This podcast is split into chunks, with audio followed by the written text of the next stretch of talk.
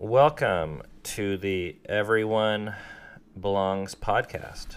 I am Ben, I'm Cami. and this episode is sponsored by Ricola Cherry Honey Herb Throat Drops, naturally soothing relief that lasts from Switzerland. Made with fair trade honey. Naturally effective relief. I ha- I'm pretty sick. So I'm going to put one of these in my mouth right now. This is not ideal We're not big enough to have sponsors, in case you're wondering. podcasting conditions, but we're doing it anyways. Yes. We're pushing forward. We're relentless. And the reason we are is because we believe in this message so much um, that we're really excited to be here. And there's a lot of energy lately around this topic. Um, so we have been sharing our story on this podcast of getting kicked out of churches and being screwed over by institutions. Um, and trying to be honest it's hard sometimes i guess. You know there's a lot of emotion with this kind of stuff but we're doing the best we can. Yeah. and the reason we're talking about this stuff isn't so that we can just hate on institutions and churches and places and people of the past, but so that we can identify patterns in ourselves. Because what we found is a lot of the um, hating of institutions um, from our past reveals that we're actually still involved in the same mindsets today. So if we really want to consciously evolve or move past it, it it's much it goes much beyond just changing addresses or clubs. You actually have to change a mindset.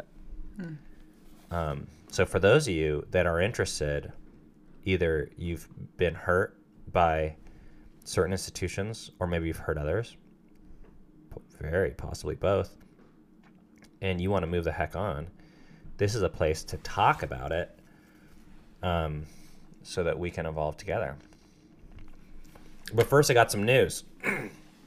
okay, th- you guys are killing it in leaving reviews for us. I really appreciate it. But this has been a this has been a week because we currently have 140 reviews ratings on iTunes. Now I asked people to get 100 and 40 people went above and beyond. Hmm. But here's the thing. Now I'm going to emotionally manipulate you. At one point this week, it dropped back down to 4.5. Wah, wah. So for a while, some of you guys listened to a 4.5 star review podcast. I don't know who it was. I just know some of you this week did. But I am very happy to announce that it is back up to five stars. But the reason why I'm telling you this, this is the emotionally manipulative part, but it actually is true. Also, um, every review counts. yeah. Like we're on the edge. And I ch- ask you again, dear listener, would you like to be the listener of a four and a half star podcast or the listener of a five star podcast? I know which one I would choose. Make the right choice. Dude, that sounds like I, I still have it in me. I could preach a Sunday service. um, but actually, I did want to go back and listen or read a few of these reviews because there's I really appreciate it. I you know, it's we sit here in our basement. It's cold down here. and while I love Cami and I love looking into her eyes, I don't have a job, you know. So I, am home all day. I stare in these eyes all day. Yeah. And it can be a bit of an echo chamber. To, so to hear people's feedback is really nice. Cami, would you like to read these? Um, and that, that's where Yes, the I would. that's the name. Okay. And these are both five star reviews. Wow. Wow. Okay, this one's from Bad Wolf Mom. I like that. What an amazing journey. I can honestly say that until I heard your family tell your story, I thought this type of thing was rare. It isn't it isn't, and by speaking out, you have encouraged others to do the same. I hope that one day we do have a social construct that allows us to see that everyone really does have a place and purpose.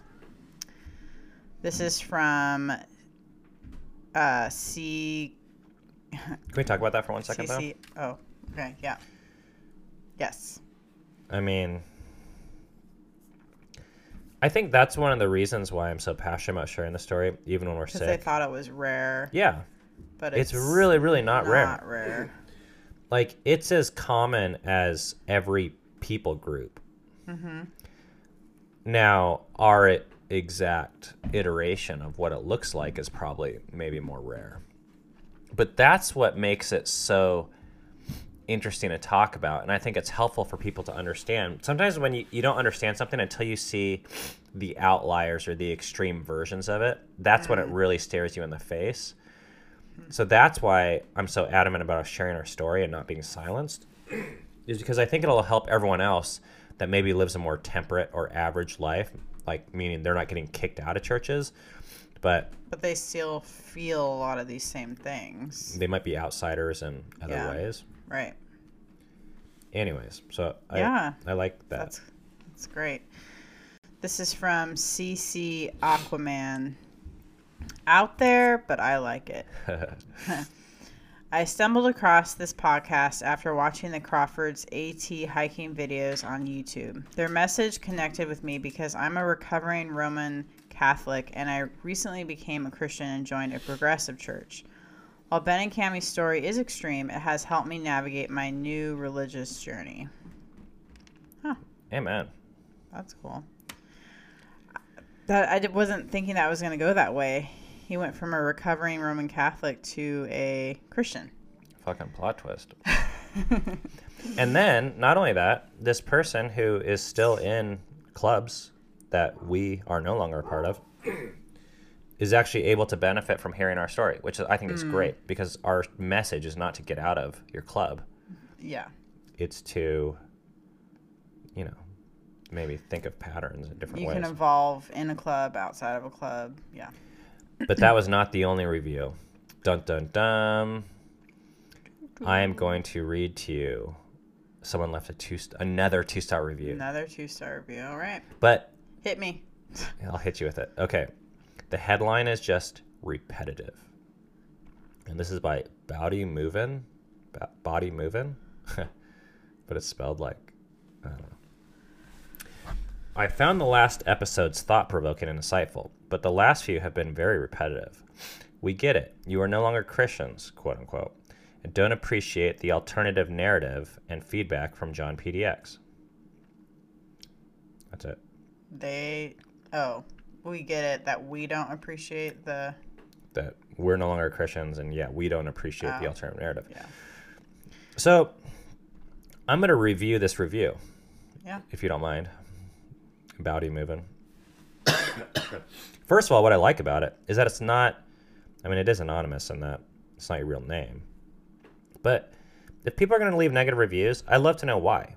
So if it sounds repetitive, that's helpful, I guess. Uh, but also, this might not be the podcast for you because we're probably going to be talking about these same things for the next like 100 to 200 episodes. So if you don't like that, you might get bored by sticking around. Just letting you know. Um, but really, my beef, my only beef with this is this statement says, she, he or she says, "We get it. You don't appreciate the alternative narrative and feedback from John PDX." Here's the thing. I would love an alternative narrative. Love, love, love. I would make love to it. It would be my favorite thing on the planet to hear an alternative narrative from the other side. But guess what? That's not what we were given. There was no alternative narrative. The only narrative was don't listen to this narrative, which is not a narrative. Yeah. That's a shame inducing silencing technique. So if there was a narrative, which is a character, a setting, and a plot, whether they differ from ours or not, I do not care. I love stories. I have proven in numerous ways I will slaughter myself and my reputation for a good story. um, That's true. it is it's very true. I have examples from podcasts much more popular than mine. Um, Yeah. so, and also, I love the feedback from John PDX. That's why we dedicated a whole fucking episode and a half to it.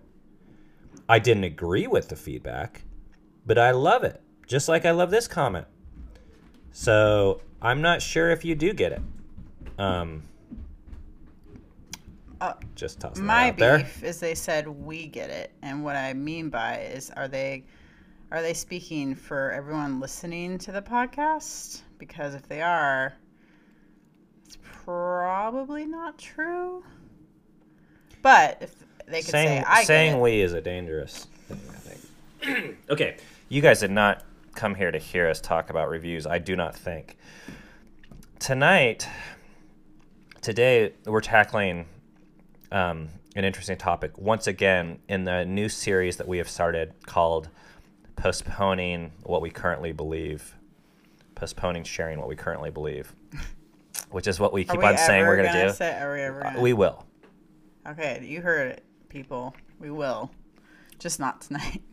I swear by the three star review, which we still don't have a three star review, that we will do it. Um, So until we get a three star review, we won't. no, that's I don't want to tempt our audience to fill that gap, but but this question came in, and I really like it. And let's read the question first, and then we're gonna share some stories. Okay. So this is, I think this was posted on um, a, as a YouTube comment. Okay. Under episode 12. This is from Jennifer. What are your thoughts about the excommunication experience you have shared in light of Richard Rohr's book Everything Belongs? Richard Rohr suggests everything, even the things that we find hard, is valuable and belongs in our story. I appreciate your honesty and courage to share your experience. Okay. So what she's asking is I mean excommunication, Like, do the shitty things in your story belong somewhere? yeah. Yeah. And excommunication has got to have been the hardest, most painful, and I'm trying to think if it's the absolute most shameful thing. Certainly up there. Probably practically shameful experience that we, that I have ever been through. Hmm. Absolutely devastating in many different ways. So, given that, she's asking, does it, do you see it as a good thing or as a part of your story? Or is it this like invader element that's like, we should kind of like talk negatively about? I think those aren't the words she's using. I'm kind of reading into this because she's referencing Richard Rohr's book, which is called Everything Belongs, which we read in the last year or two, and actually, obviously, now that you know the title of that, inspired the name of this podcast, Everyone Belongs, not to be confused with Everything Belongs. So, this has prompted me to want to revisit a part of our story that maybe we didn't emphasize. So, what I'd like to do with you, Cami, which I know you don't like thinking on your feet, but I wanted to talk about the worst, most embarrassing things that we've done under our old belief system. Hmm. And we did talk about a few. I mean, I told you guys I wore Christian t shirts every day in high school one year, mm-hmm. believing that this is the best way to love people is by I mean and some of these shirts were really bad. There was this one of like Jesus like on a cross, like bleeding. It was all like gory and stuff. Bench pressing the cross. No, that what you're talking about? No, Oh, okay. that was a Lord's Gym one. I did I never really had that one. Um Oh, This one said actions speak louder than words, and it was like this weird like angle of Jesus. You see all his hand all Oh. bleeding, and then his like face had a crown of thorns on it. And it was all like. oh yeah. Anyways, that was high school. But I I actually believe we did things that are a lot more. And this is where I'm going to use the word embarrassing very liberally, because I'm not truly embarrassed about them, but the actions themselves, I guess, are embarrassing. We've done a lot more um, weird and harmful things in the last 10 years than our high school years. Now, now that I look at my high school years, I'm like, oh, that was fairly harmless. Mm-hmm. But you're staring at me absolutely blankly. I should have prepped you No, about I this ahead of time. I am not. My brain is not blank, but I'm trying to figure out where to go with this. Talk to me.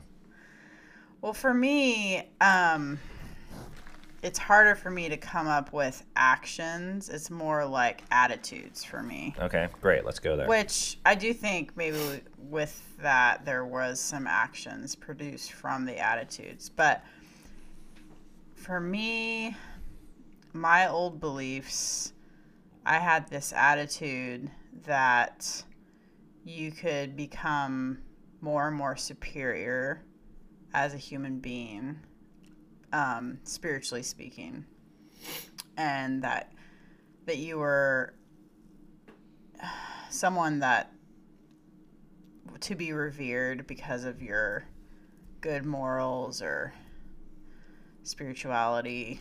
Um, That is so vague, though. I mean, you're describing everyone. well, I'm just saying I have less of that now than I did. Like I had an extra dose or something. Let's tell stories, though. I mean, let's talk about Okay, well, exercising we people. moved to this place, Northern Kentucky, and several people we knew we kind of convinced to move with us. I mean, I, Mm. I mean, yeah, now you're getting. we somewhere. weren't like you should move with us i don't think but we had there our relationship with them i mean i can think of three people right now that moved out here because of us and maybe they wouldn't say that but um but whatevs this is my story um and i just think whoa that's like a lot of power wielding of power or I don't like to use the word influence because I feel like that's a little too whatever. Um benign. And we also purchased a bunch of properties so that we could have a bunch of people live near us and like have like a commune or some like a spiritual commune thing um i don't know. It, looking back like it's all kind of weird to me. Um it makes it totally made sense in that worldview but it's weird. Like i'm like well what i mean we were basically spearheading that whole thing and everyone was like following us and that's weird i mean they're all our age following us across the country um, we So weren't paying them so like people usually move for a job you know it's like So that's the stuff you're the most embarrassed about. uh that's where i'm gonna start i mean i, I can't th- i'm sh- i'm not saying there wasn't more stuff i can't think I mean, that stuff feels like kind of mellow to me. Well if you start talking maybe it'll spark Well, I think about we shared the story loosely, but there was a conversation that you had with. Well, actually, there's numerous conversations where well those we, conversations came out of what i'm just talking about Yeah, totally. so that sets the stage. But stage to, to really paint a snapshot picture, there's these conversations we had with two women in particular where we basically concluded that their decision around not having kids or the way they were having kids or the look in their eye was was the result of demonic activity. Mm-hmm. Which is something we believed and we taught back then. Um, yeah not just that demons exist, but that we have the confidence to be able to identify them and link internal behaviors or internal motives and external behaviors to specifically demonic activity, yeah which really, as it turns out, really freaks people out. Well, and not it wasn't if I'm thinking of like one story in particular, it wasn't necessarily for me demonic. It was I thought she had the wrong attitude. so here I'm here am I telling a grown woman that's like, you know, close to my age, whatever, two adults. I'm telling her, "Oh, you don't have the right attitude towards your unborn child. Like, you should repent." Um, ugh. Yeah, that was that was. Ugh. So I'm just going to give you a few others, and feel free to hop in here, Ken, because the point of here is not to like rehash all story time, but the point of this is to just share that there's a lot of stories in our past that when I look at, I'm like, holy fuck. It's a little bit hard to look that in the eye. Yeah. Okay. There was a meeting we had in our attic where we called what, 10 of our 10 couples, 6 couples, I'm not sure what it was. and we basically spelled out our philosophy of relationships and it was very very systematic and hierarchical. Yeah. And we said, you know, everyone ought to have someone above them and everyone ought to have someone below them. Everyone ought to be mentoring someone and everyone ought to be mentored. Um, there was numerous speaking gigs I did at churches where I used our story to kind of like I mean there was truths to the story, but the way the story was used was it's hard to explain, but it was like it was almost like co-opted to like I mean one of my stories was used basically as a fundraiser for a church. And I didn't care at the time because I was like, hey, more more publicity for our story, like you can use it however you want. Now I'm like embarrassed that our story was used for what I would consider a fairly oppressive organization to raise funds for their fucking building campaign, basically. Um, we were very open with in our community and even on our vlog about fairly narrow and exact perspectives on being gay, on debt, on marriage, on family structure, on On- birth control, Yeah. on parenting. Yes. I mean, any of those views, I go back and I look at them now, and I'm like, it. I mean, it's like when you go back and you look at your your pictures of your hair from the '80s, and you're like, oh, Yeah. you're like that was so cool then, yeah. but now it's like embarrassing that that was cool at one time. That's Yeah. how I feel about a lot of these beliefs. yeah. Only it's less benign than a haircut. It is. I mean, a haircut doesn't hurt people. Our beliefs actively hurt people. So, getting back to the question that Jennifer is asking, how do we fit those beliefs in with our current selves? I think this is a really important topic. Um, and I want to share how we have done this and how we see this. Because the way I hear it done more often well, we'll it'll be clear as we get into this. Yeah. Um, can you read number one while I go get a new battery? Yes. Okay. Number one, we try not to be ashamed or embarrassed about our past selves. This is a really hard thing, but I think it's really important um, to do this because I think if we aren't able to do this, then there's a whole lot of people that that we would be ashamed to even just be around. But when I think about our story, where we came from, I just I just know we were just doing the best that we could with what we were given. How we were raised, um, the things that we were exposed to, it actually makes a lot of sense why we believed what we believed. Um, but so, in when I'm talking about myself, I mean, I'm even cringing as I'm saying these past beliefs of mine and how they affected people negatively. But I also just don't think it's very helpful to me or to anyone else to talk shit about my myself back then. So I can be honest. I don't think that's talking shit, but I think if you're like, "Oh man, man, Cami, why did you do that? That was so stupid." Um, you should such an idiot. You should have known better. No, I shouldn't. I totally should not have known better. Like it makes total sense that I did what I did, and that I believed what I believed. Well, I have found this perspective on life to be so refreshing when it comes from a place of judging other people. And that is Yeah. to assume that people are doing the best with what they have.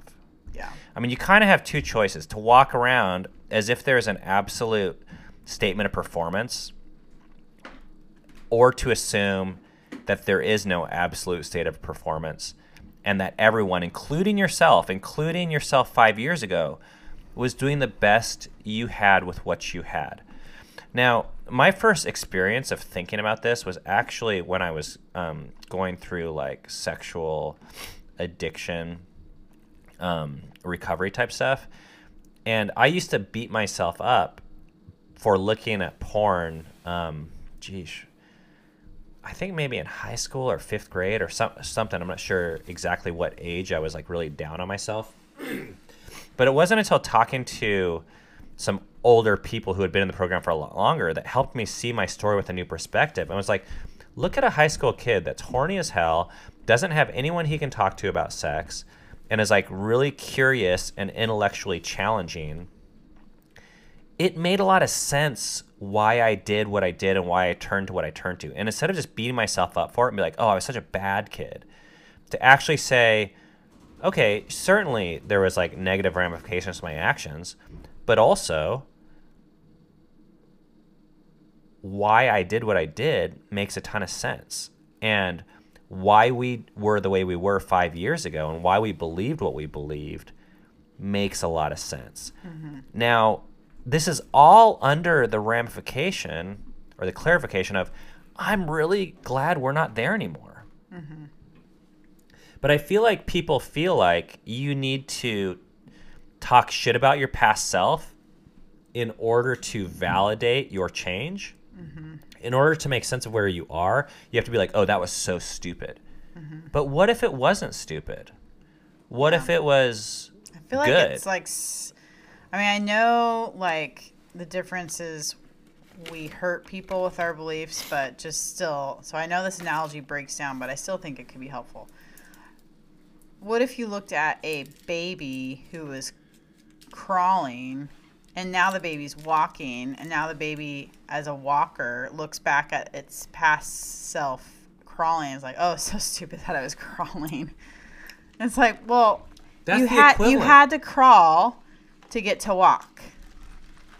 So isn't it so cool that you like are walking now but i mean i guess there are those few kids that go from not crawling to walking but you get my my point i think um Number you got, two? You got to crawl to walk.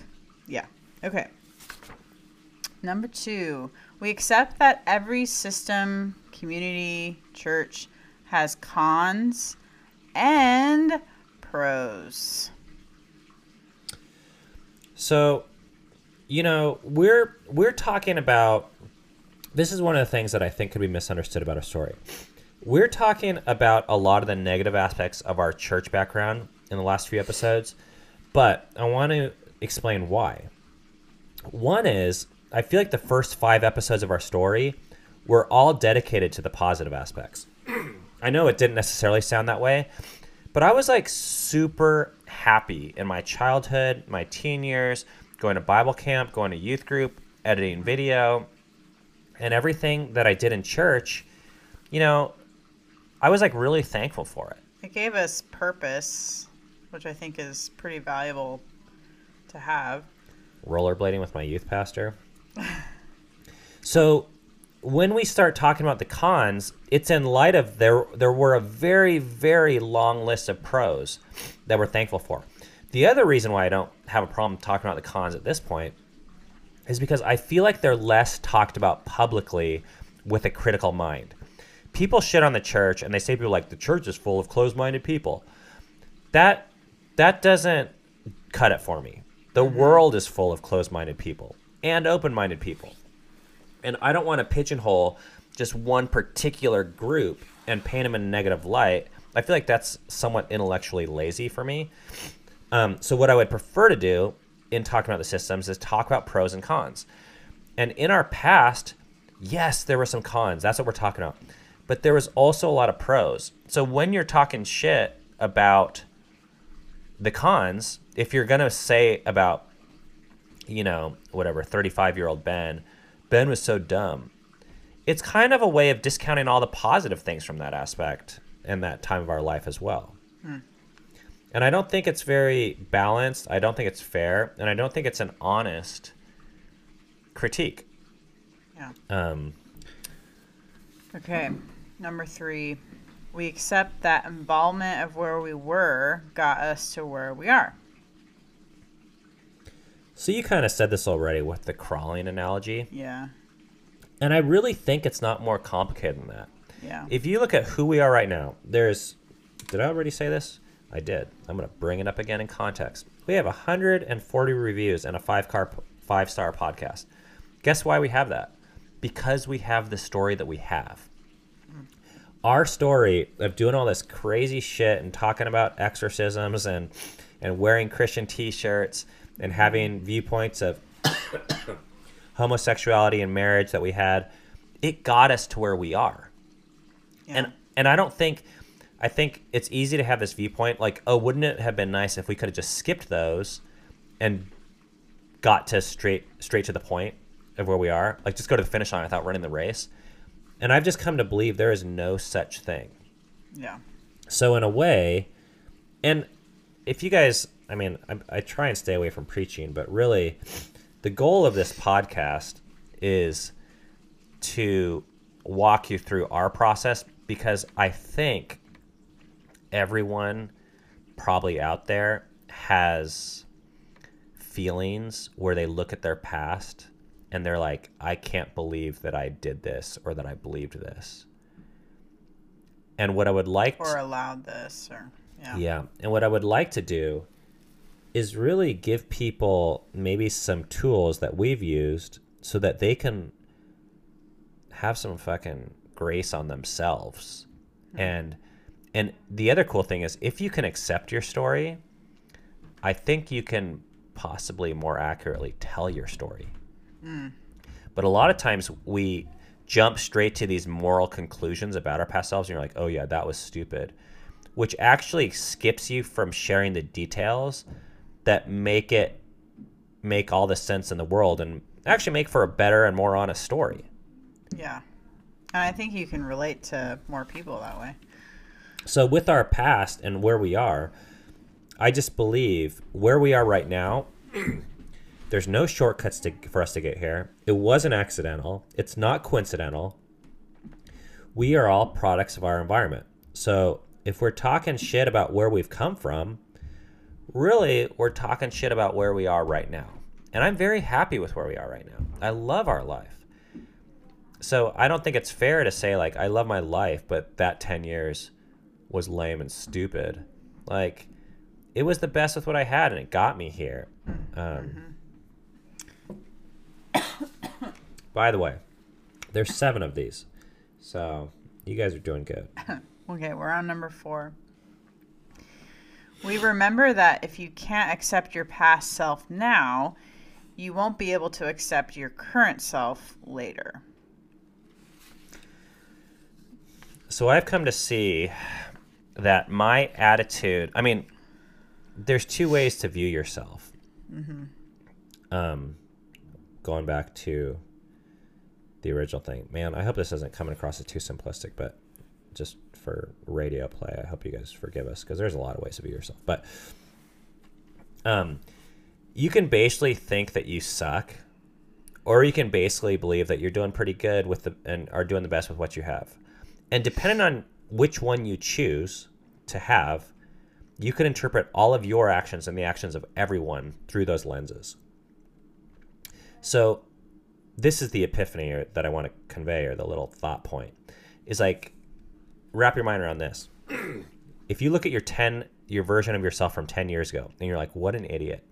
I can't believe Ben said that and believed that. That is so dumb." But if I'm still on a path of evolution and growth, which my life has shown that I am, in 10 years from now, I'm going to be looking at myself to what I'm saying on this podcast today and being like, what an idiot. That's so stupid. I can't believe he believed that. How dumb. Because people grow, like they don't stop growing. Mm-hmm. There's never a point where you're just like, I've made it. I, I, at least I really hope. And if you do get to that point, I feel like you're you're not living your best life. If you're if you believe the same thing you did 40 years ago to a T, I actually believe that's a red flag. Something's probably wrong.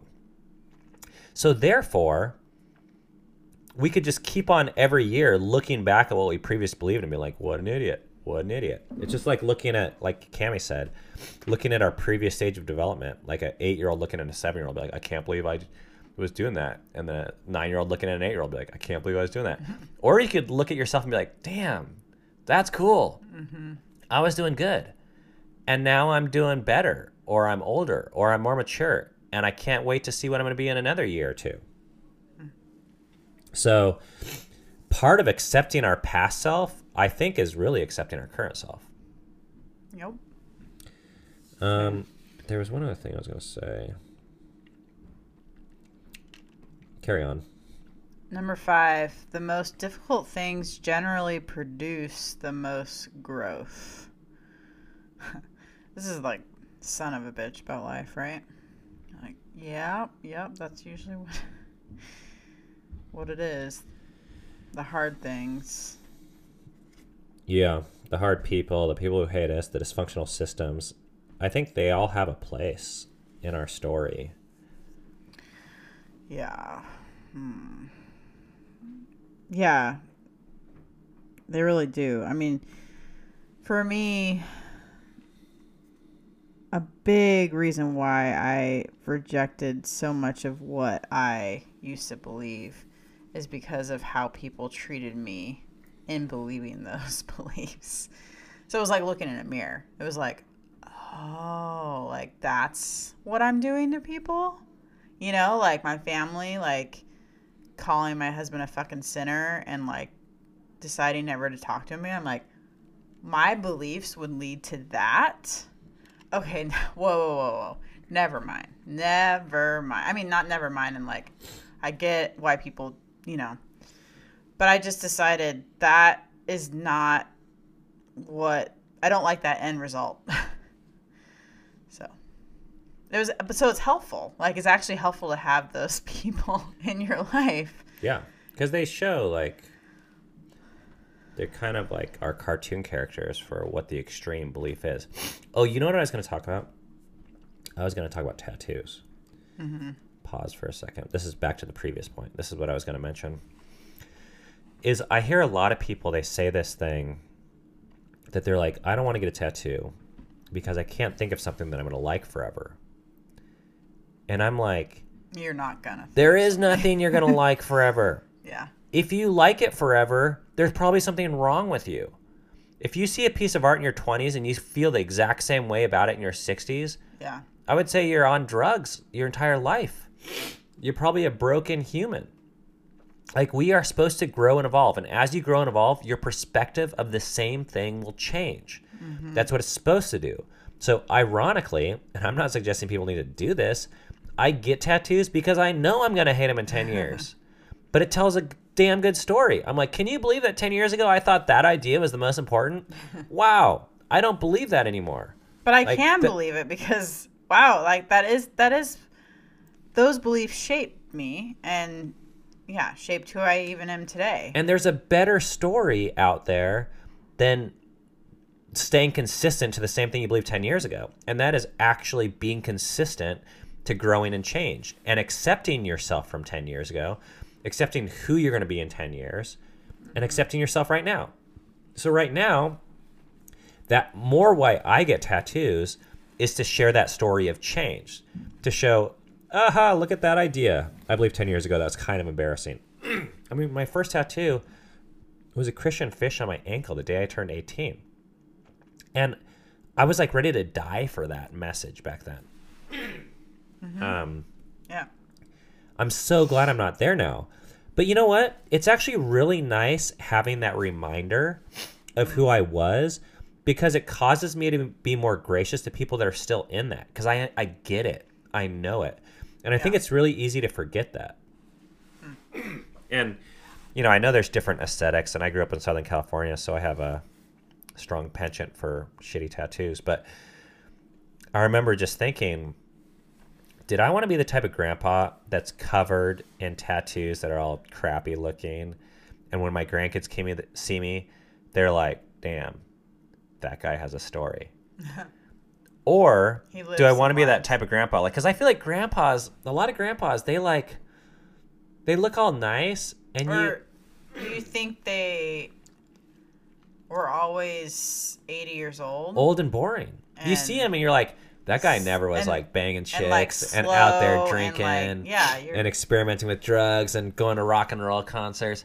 And every old person has that story somewhere there. Some version of it. But yeah. because we don't tell that story, we're ashamed of it, or people couldn't afford tattoos or whatever their thing was. Hmm.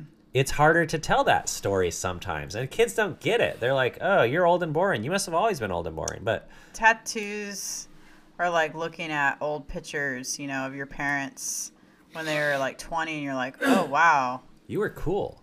Whoa, you look like this or you dress like this? That's crazy." What happened? Uh, okay. okay. Number Two- 6. two more. Yes. Being kicked out of one group does not need to define who you are. So this was a hard one for us, and I don't want to say we're completely out of the weeds here, but I think there's still feelings. Like when we got kicked out, we lost our identity. We felt like we were worthless. We or d- we gain this other identity that was like, "Oh, we're the outsiders." which is why I have a black sheep tattooed on my thigh. um, Yeah. and why our logo for this Everyone Belongs channel is a black sheep, which I guess there was some confusion at first where some someone thought it was actually a uterus. Which then I looked at it and I was like, like, "Huh." oh yeah, I guess if you're looking for that, you can find that. Which I'm fine with That's it cool. being interpreted Yeah. as that. Sure. Um, Every uterus belongs. but but I think in the beginning it was so hard to identify as anything. I was identifying myself the same way as the system that kicked us out. I felt guilty. I felt worthless. I felt um, less valid.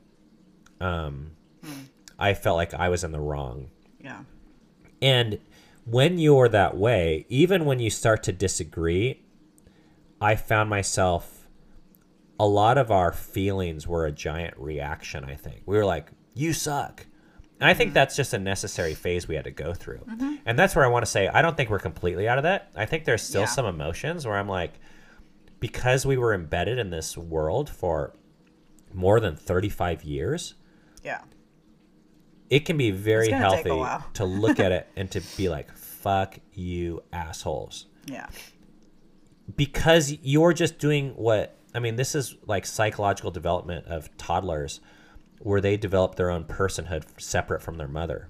Mm-hmm. And they have to say, no, I want the red one, not the blue one. And it doesn't matter, but it does matter because they're saying it's my choice. Mm-hmm. In a way, we had to look back at these systems and be like, fuck you. I am not you. You are not me. You suck. And those were all just like ways of psychologically differentiating ourselves. I mean, sounds all fancy. It comes across as being angry and angsty, but who cares? There was something deeper happening, I think. Um, yeah. but eventually, we had to learn that that isn't who we are.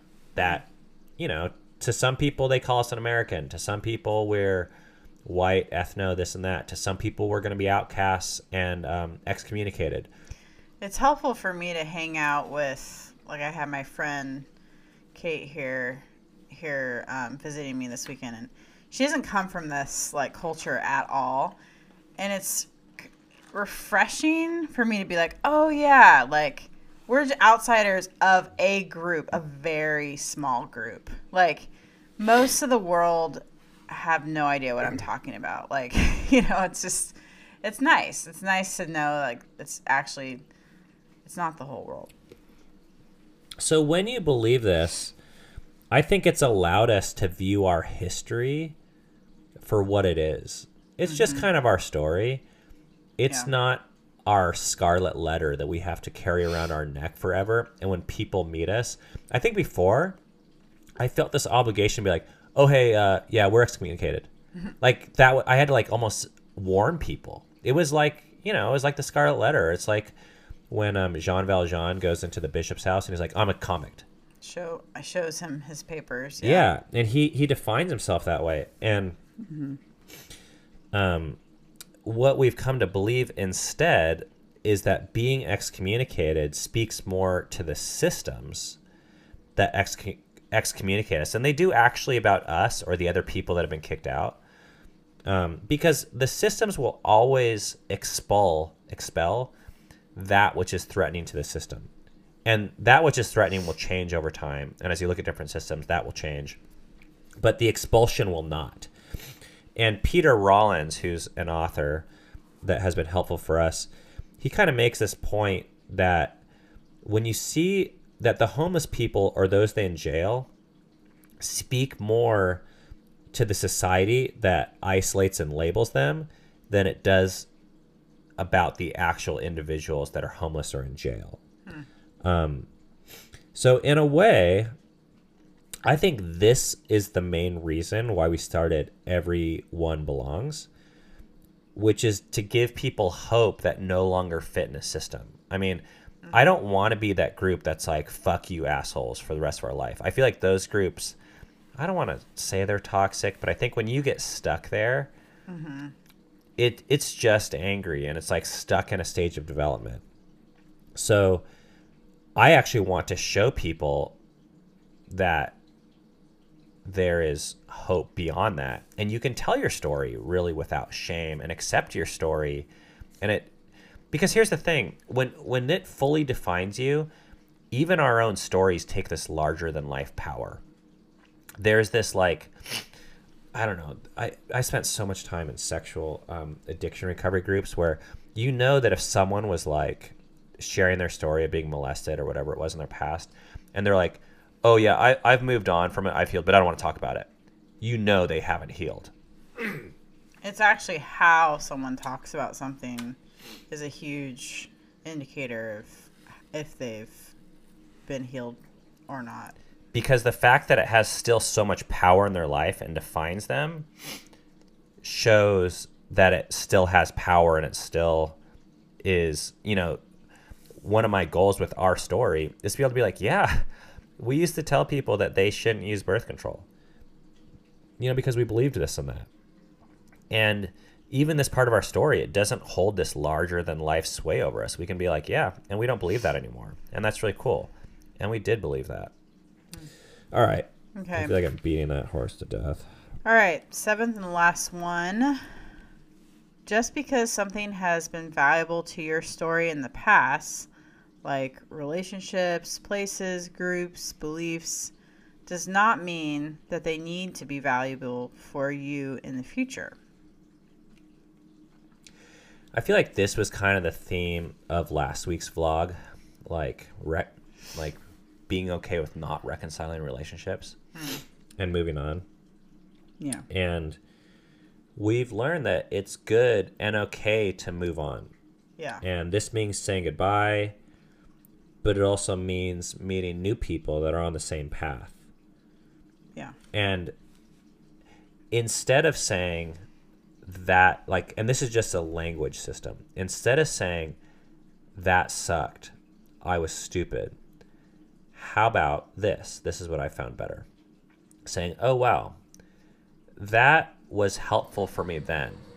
And I really liked it then. but that is no longer helpful for me now. Because what that does too, and you guys, this is what I, there's so many um, implications of this list. If we can't accept past versions of ourself, we will not be able to accept other people that are living that version of themselves currently. Yeah. So if we look at fundamentalist Christians that are like picketing abortion, we're like, what a bunch of idiots. Because when we did it, we look at ourselves and we're like, I was an idiot. We're going to look at everyone else that same way. We're not going to be able to move beyond that. But if we can accept ourselves, we can look at those people and be like, wow, you know, I don't agree with that. And I, I wish they didn't. But maybe that's helpful for where they're at right now. And that'll change the way you talk to someone like that and approach someone like that and offer help or hope to someone like that. But just calling someone an idiot doesn't offer a whole lot of hope. It doesn't accept them for where they're at. I think it's a way of almost denying reality instead of accepting reality. Yeah. Because you, you're almost saying, I wish they weren't that way. Yeah. Well, it's like, guess what, motherfucker? They are that way. And And, may- you were that way. They might die that way. yeah. And finally, the last implication I have of this, and I kind of already shared this, but what I have found is as we continue to work through accepting past versions of ourselves, basically, I mean, what I learned in 12 step groups was I remember the first time this really came up. I think it was with seven, my son. He was like four or five and he would start crying and melting down and it would piss me off. I would lose my shit. I would want to shake him and stop him and slap him and just be like stop doing this. I hate this and what i realized this the psychology behind this is that probably around that age crying was no longer acceptable for me to do like boys in our culture, crying is seen as weakness. It's seen as lack of discipline and throwing a temper tantrum. It's embarrassing to the child. It's embarrassing to the parents. So around that age, this is what I was told, and I actually believe it. I wasn't allowed to cry myself. So in other words, I did not accept this behavior myself. It was, it was subconscious. I don't remember this. But then when I started to see this happen with my child, I, I don't accept it in him because I'm like, be a man. Like boys shouldn't be crying and falling apart, and uh, emotions are not okay to express in that way. They make people uncomfortable. They make me uncomfortable. So what I found is, and, and you know what is it? Like begets like, or what's the phrase? I don't know. That where that's gonna you can tell he's on track then to do that with his son because he's not allowed to express or understand or appreciate these emotions. Now, for me, as I worked through that trauma, if you will, or Dysfunction. dysfunction or philosophy or theology or whatever you want to call it, where I started to be okay with my own emotion currently and accept myself and be like, wow, a lot of my inability to accept and process these emotions is actually leading to my addictions because when I can't express that I'm happy or sad, emotions are going to come out one way, shape, or form. We can't actually hide them for long. So now I'm actually dealing with them and accepting them. I found that I was able to also accept my son. And I think it was my son because I think I I wasn't that way as much with the girls because I don't think I identified with them as much. Although I was that way, I was like, oh, girls cry. But I was like, boys, boys don't cry. You know, we're young men because I was a boy. Mm-hmm. So, you know, now I'm very proud to say the way we parent Rainier, who is three, Yeah, almost four though. Um, they're always changing those ages. That's that's the that's the hard part. Yeah. You get to know three, and then before you know it, it's like a different number. Yeah. It's hard. Um, Change is hard. we're parenting him very, very differently than we were parenting every one of our other children. Yeah. And it's actually been like that every step along the way. Yeah, you. I mean, it's like night and day where you're able to, not just the way that you're able to accept his emotions and really is is it's amazing. Yeah, it's great. So I can see did, now- You did the work. I can tell. I did. Yeah. I fucking did. I mean, Yeah. a decade of it. yeah. But now I see him, and when he cries, I'd be like, oh, shit.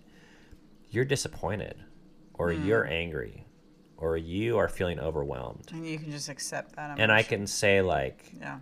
I also know what it's like to feel angry and frustrated and overwhelmed. Yeah. Because you've accepted it in yourself. I've accepted it myself. And your feelings are not any less legitimate than mine. A small person does not have feelings that are less legitimate than a big person. And your way of expressing it is more elementary and simplistic. But, that's a but nice help- thing too. But helpful. yeah, Yeah. because when you're pissed, you're going to cry and scream. Us adults, we learn to hide it. Yeah. We're still pissed. Mm-hmm. Um, Yep. so, so this is what's at stake here for me, you guys, and why I really appreciated this question from Jennifer, which is, it's really about accepting the parts in our story that we don't like, accepting those realities, accepting. You can call it a million different things: the shadow self, the sin, um, the dark parts of our story, um, and just saying that happened and i want to be okay with that in my own life I think that's actually what forgiveness is. To be able to forgive yourself. You accept your past self. You're like, I can accept you the way you were. wow. I like that. Mm-hmm. And you know not to get too hippy dippy new age but to be able to stare the 10 year 10 year old version of yourself in the eye and say you know i think that kid is probably doing the best they can with what they had. And now i i just have that attitude actually about rainier our three year old mm. I look at him and he's screaming his brains out and i'm like you know what i think he's probably doing the best he can with what he has Yeah. and I don't need to belittle his experience to feel good about where I've gotten because I have a lot more fucking self control and I have a way to process that type of um, emotion. Mm-hmm. But it didn't come overnight. It came from 37 extra years of living, mm-hmm. an excommunication or 2 mm-hmm. and 13 episodes of a podcast. Are you falling asleep again? No. You just close your Just eyes that way. emotional. Wait, you are? A little bit. Really? I mean, I am tired too, but Let's hear about this emotion. We got three well, I just think it's cool to think about. I've just been doing a lot of reflecting about my ten, my ten year old self lately, and um, but for me, I've I've done it in a different light. I mean, I Dude, you wrote that song. Yeah. I mean, I just think there's something so pure about, and I don't mean in a holy sense, like weird, pure, but just like, um, um, We mean in the pagan sense. so, The witchcraft well, I just like, like, I'm just thinking of myself as eight years old, right? And I'm like riding my pink Huffy bike and without a care in the world. And I'm like, where the fuck did that go? Like, I want that back. Like, whatever that is. And I've seen like glimpses of it in my life. Um, but recently, so I like think it's still there, you know? Like, I still think that, that carefree, uh, just I am who I am, and I don't have I don't have any apologies or denial for it. Dude, Cami wrote a song about this. It's killer. It comes out in next week's Fight for Together vlog. Highly recommend you listen to the song. Can you give him a teaser? Uh, what do you mean?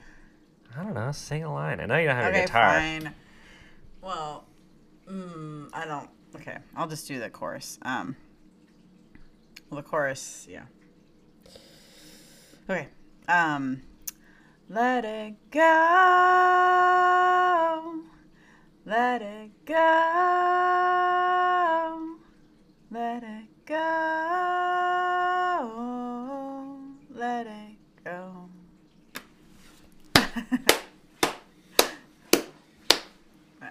Beautiful. Yep. All right, boys and girls, that's all we got for you today. um, thank you for the question, Jennifer, and Yeah. we hope we would love to see people. I mean, everyone, you guys, if if we're growing, I think we're going to be at a place where we're going to be like, I'm glad I'm not there.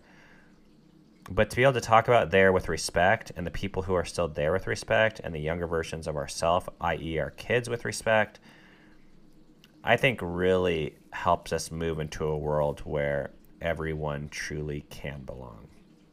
I really do believe that.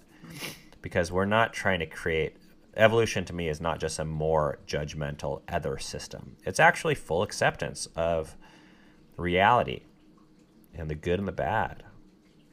Um, so thank you for listening and considering this. Yep. Um, a couple things to be aware of. We have I've never talked about this here, but I don't think we have a Everyone Belongs Instagram account, and you can find us at everyone dot belongs because some son of a bitch took everyone belongs without the dot. So you got to get the dot in the middle of everyone belongs. It's a period. But if you just type it in, you should be able to find it. It's the logo. It's like has like a rainbow tile with a uterus on it. Um, and um, we also have a Facebook group where there have been some pretty lively discussions and sharings of stories. So every time we release a podcast episode, we started a discussion about it on this Facebook group to get people's opinions. And all those links are in the description below. And if you want to help us maintain a five star review, you totally can. Although I'm not asking or pressuring because I, I met my goal. We have 100 reviews, but every vote still counts. Um, and you can do that on iTunes. It, um, it is appreciated though. And we read all the comments on YouTube and the reviews. So we always appreciate any feedback you guys got for us, positive or negative, actually. Yep. Thank you guys for listening. Um, we will see you guys next week as we share our story of what we currently believe. Finally. Or, well, or, Or- continue the episode of procrastinating. Or if you guys have to. good questions, we might. You know, actually, one final little thingy that's kind of new here. I recorded a video this week that I put on. Where the hell did I put it? Well, there's a couple of videos. One is on YouTube that was not released as a podcast. So it was kind of like a bonus material if you want to go to that. It's a 30 minute talk on scapegoating that can be found on our YouTube channel. You can check that out. But the other thing you can find out is if you go to our Everyone Belongs Facebook page, not to be confused with the dis- Facebook discussion group. This is our public Facebook page. Last week, after the episode was released, I took my favorite question and I did a little like 10 or 20 minute response um, on a Facebook Live video. And I kind of want to make a little tradition of that where I just like hop on Facebook Live for 10 or 20 minutes the day after a, um, a video is released and respond publicly to a question. Um, so that kind of, you know, if you want to um, be a part of that, you got to listen the day it's released. But then you can find that video on the Facebook page also. So, anyways, plenty of, if you're looking for more shit to do, we got it for you. Thanks for listening, guys. We'll see you next week. Peace.